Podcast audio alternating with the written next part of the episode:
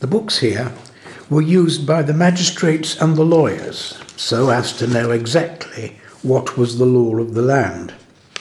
Some contain Acts of Parliament, and others contain the case law, the advice of judges, and the Court of Appeal.